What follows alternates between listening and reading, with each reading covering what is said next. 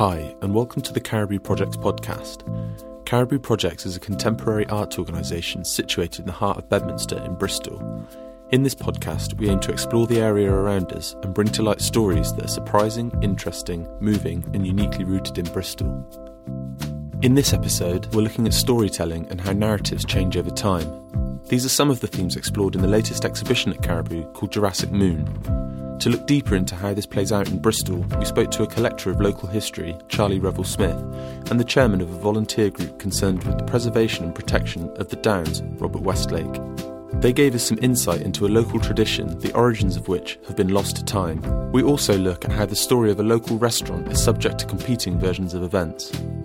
To tell us more about the themes of her exhibition, this is the curator of Jurassic Moon, Mary Roberts Holmes. This is the quote from Paul Nash. It's from an essay called Monsterfields, and he wrote it in 1939. And I thought it was really interesting because of the date that it's written, obviously. And he's sort of seeing the landscape through the kind of things that are happening at that time in the world. It's a field that he always sort of walks across, and there are these big, big trunks that have been destroyed by a storm. But anyway, this is the quote from the essay. We called it Monsterfield for obvious reasons. Upon the surface of its green acres, which flowed curiously like a wide river over the uplands, there jutted up, as if wading across the tide, two stark objects. They were the remains of two trees, elms, I think, felled by lightning during a furious storm some years ago. So violent had been their overthrow that utterly the roots of one had been torn out of the ground. The other had been broken off from a splintered shaft upon which it was leaning, its great limbs splintered backwards over the grass this exhibition is sort of following the last two that I've been involved with. When uh, me and Jack and Ollie and a few others, Sam and Max at different points, were doing um, exhibitions with the Runaway Fleas, and we were kind of using science fiction novels like by J.G. Ballard and Kurt Vonnegut, and they were kind of a lot about how the environment changes and how like humans kind of capacity for destruction when I sort of started with this uh, exhibition, I was reading about art made in the Ice Age because I went to this exhibition at the British Museum ages ago, um, all about art made in the Ice Age and how people would have used storytelling to communicate with each other. And that was possibly when human language started evolving, um, when people started sitting around um, fires and eating together and talking and um, singing, communicating, things like that. And you learn more about your environment through other people and their experience of it is kind of shared. And then that goes on to learn how you see the environment around you. I start a lot of the things that I'm doing with drawing from observation. And I went up to the botanical gardens by the Downs, and they've got like a little section where it's kind of set up from the Jurassic period. And I sort of sat there drawing trees from the Jurassic period. And um, it's amazing. I like kind of trying to think about the landscape back before humans were on the planet and how it was completely different. I think there would have been a lot fewer sort of varieties of species of plants and stuff like that. So just kind of like trying to tap into the the world there.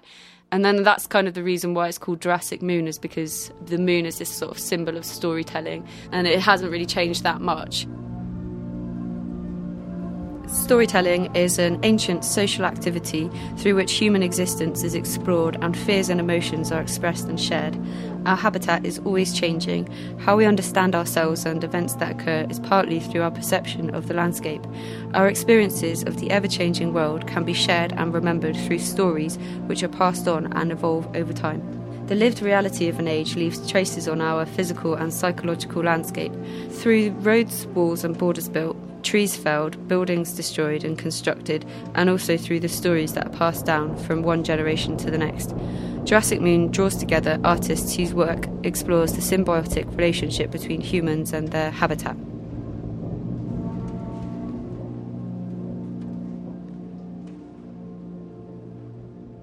Uh, I'm Charlie Revelle-Smith. I um, am also known as Weird Bristol, and I do the uh, Twitter account and Instagram account called Weird Bristol, and I've also written a book called Weird Bristol.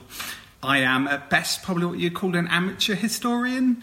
Um, just sort of got into this purely by accident and interest. Having collected a few bits of just which I had found interesting, bits of history or trivia about the city, I thought, then I can't be the only one who's interested in this. Other people have also got to got to have some kind of interest in this lesser known story of Bristol. I think I think that with Bristol especially, we all know the kind of official history that we have, um, quite oftentimes very dark, um, disturbing history sometimes. There is also this other kind of history that's been running alongside that not everybody is actually aware of. And it's not always like the big grand things, it can just be like there was this really interesting story behind this plaque on a, a, building or a window or a telephone box, anything like that. So you can actually have an insight into a different type of history and it can sort of tell us a, a bit more about our city in a way that you might not have heard before. One of the things which I've always found most fascinating about Bristol, actually kind of a bit of a mystery even to this day, is one of those things which people might see every single day of their lives as they're you know going to work or just going for a walk. And this is the white tree up on the downs, which is um, a regular old tree. There are dozens of it just very nearby to that one. But the trunk of it is painted. I think about a third of the way up is painted white, and it's done every few years. And it's dated back to at least the 1850s that they've been uh, painting it that way. And the thing is, is no one's entirely sure why they why they do it, why they continue to do it. They just know that it's a tradition that's gone on for a very long time. We think there almost certainly was some direction marker. It's possible it was uh, that there was like a horse stables nearby or a coaching house for travellers. A lot of people coming into Bristol came in over the downs that way. So it was like a way of saying you can stay the night here. We have stables for horses. Another theory, which is one of my favourites, is that it was a man on the Downs who uh, used to enjoy going to parties with friends who lived nearby, and it was kind of a waymarker for him to remember his way back after he'd had a few drinks and stop him wandering around the around the downs. But the mystery around it is kind of part of the, the fun of it. I like the fact that we don't have a definitive or official story for why it's done. We just know that we're still doing it. We're doing it because it is a tradition, but we don't entirely know where, what its origins were.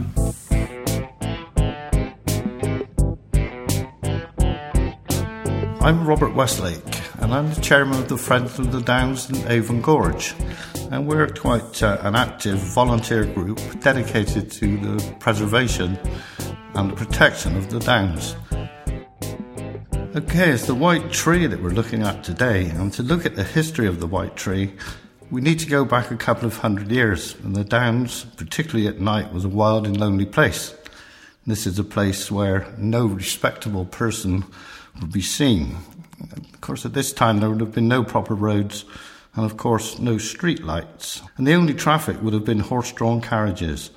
And we think the origin of the white tree is most likely tied up with it, uh, simply being used as a handy marker to assist coachmen that were travelling across the downs in those days. Now, over the years, there have been at least three white trees and the oldest, which was probably several hundred years old, was actually removed in the early 50s. And this was to make way for the traffic improvements that were required and was the creation of what is now known as the White Tree Roundabout. Now, another tree was actually chosen to become the white tree, but this one was then lost to Dutch elm disease in the early 70s, and it was replaced by the current tree, which is a lime tree. One of the theories is that over the years, various residents of Cote House, which was a very large mansion on the Downs, I think stood on the site of St. Monica's nursing home. And it was um, residents of that property that took responsibility for the painting of the white tree. One, who seemed to be a Mr. George Amos, was supposed to have had the tree painted so his children's German tutor could find his way to the house to give them their lessons and in more recent times, another resident of Cote House, Elizabeth Robinson, of the famous Bristol family of Robinsons. They claim responsibility for the work and arranging for the gardener, Mr. Cates, to come up and do the work every year. There is also evidence that the residents of St Monica House Nursing Home were also involved in keeping tr- the tradition alive. And it was thought that they actually paid for the lime tree. In later years, the responsibility for painting the tree fell to the Downs maintenance team, and these are the resident uh, keepers of the Downs. And one of their jobs every year was to go and paint the white tree. And it was just that last year, with uh, austerity cuts and cuts to staff on the Downs, uh, that volunteers from the Friends of the Downs and Avon Gorge took over this annual task. And you would question why bother? And why is it still relevant?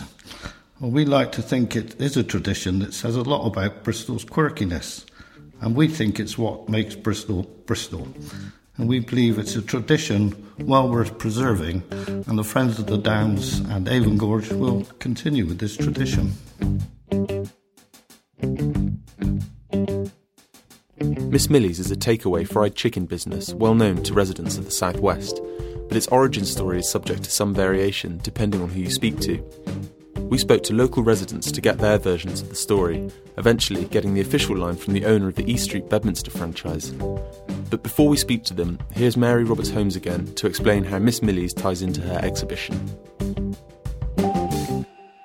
Well, I don't think Miss Millie's really relates to the exhibition, to be honest.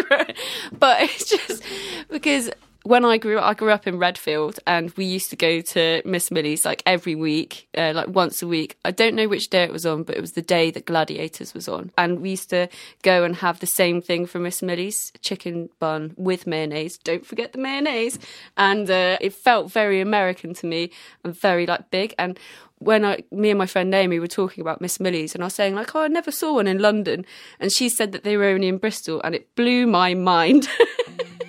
and then she was telling me about all the different stories that it was like the colonel's mistress went over and she was like annoyed with him, so she started up her own chain in the southwest, and I just thought it was just really funny and bizarre. It's about rumours and sort of storytelling, and it made me realise how sort of small my world had been as a child because I thought it was like a chain, it was all over the world, everybody knew it, but no, it wasn't. Someone we knew at school always maintained that Miss Minnie was the mistress or maybe a girlfriend of Colonel Sanders, and for some reason was in Bristol, and that's it, I guess, an offshoot of KFC, Bristol based KFC. I don't know how that works. So, like most people I know growing up in and around Bristol, I always thought that Miss Millie's was a nationwide, well, worldwide chain akin to KFC or McDonald's. But then later, somebody who came from Wales told me that they didn't have Miss Millie's there, and it was was only a Bristol thing. But he also told me a story that uh, that Miss Millie was the Colonel, as in KFC's daughter or maybe granddaughter, and that she was sent to to the southwest to, to introduce us all to um, fried chicken. The Miss Millie story. Um, f- first of all, when I I grew up in very rural Cornwall, and so when I came to Bristol, I assumed they were everywhere. I thought it was like a nationwide chain because I hadn't really seen fast food places. No, it's actually it's really Bristol based and southwest uh, based. I had heard that the founders had had something to do with Colonel Sanders uh, originally, and that it was possibly a, his daughter or wife, possibly that it was named after. Beyond that, I don't know. It's uh, no, I, I wouldn't be able to say more than that. It's going to be interesting to find out the Miss Millie story, though. Sorry? The Miss Millie story is basically, I've heard about three or four different versions. Right, what have you heard? So somebody said that Miss Millie was Colonel Sanders' wife. Daughter. Is that the official line? That's the official. Okay. But it's funny that there's loads of different stories, and everyone in Bristol, like including me, Yeah. thought that they were everywhere. Like, oh, Miss Millie's, you know, they're all over the country. There's country. only like eight in the whole of the world. Yeah, yeah, and they're all You like look at live the world, Bristol, right? you know, and there's Yeah, eight, yeah. and you guys are so lucky. Everybody else has to put up with KFC. Like. And what's your role at Miss Uh, Millie's? I'm the owner. Of You're the store, owner of this yeah. franchise. Yeah, yeah, Um, and so, do you know off by heart the official story? yeah. Um, yeah, sure, Yeah? yeah, yeah, yeah. All right. yeah, Could you share that Yeah, us? of course. Yeah. So um, Miss Millie's been running for about 31 years now. Um, there's uh, eight stores in total, seven in Bristol, one in Weston-super-Mare, and that's it. Um, so it first got brought over by a guy called Harry Latham. So we have three managing directors, um, and they're three sisters, and their dad is Harry Latham. Um, he knew the Colonel, um, and he brought um, KFC over to England. Um, so they opened stores all around it, and he got made a managing director of KFC Southwest. And that, um, yeah, th- then KFC said, okay, we want to now make all of our stores have restaurants only, so enough so they can sit in. So ones that didn't have enough room, they were going to shut down. So Harry said, "Okay, I'm going to go and make my own company um, and call it Miss Millie's, named after the Colonel's daughter." Um, their cousin Harland made our recipe. Um, I'm sure it's his their cousin, but I'm not sure.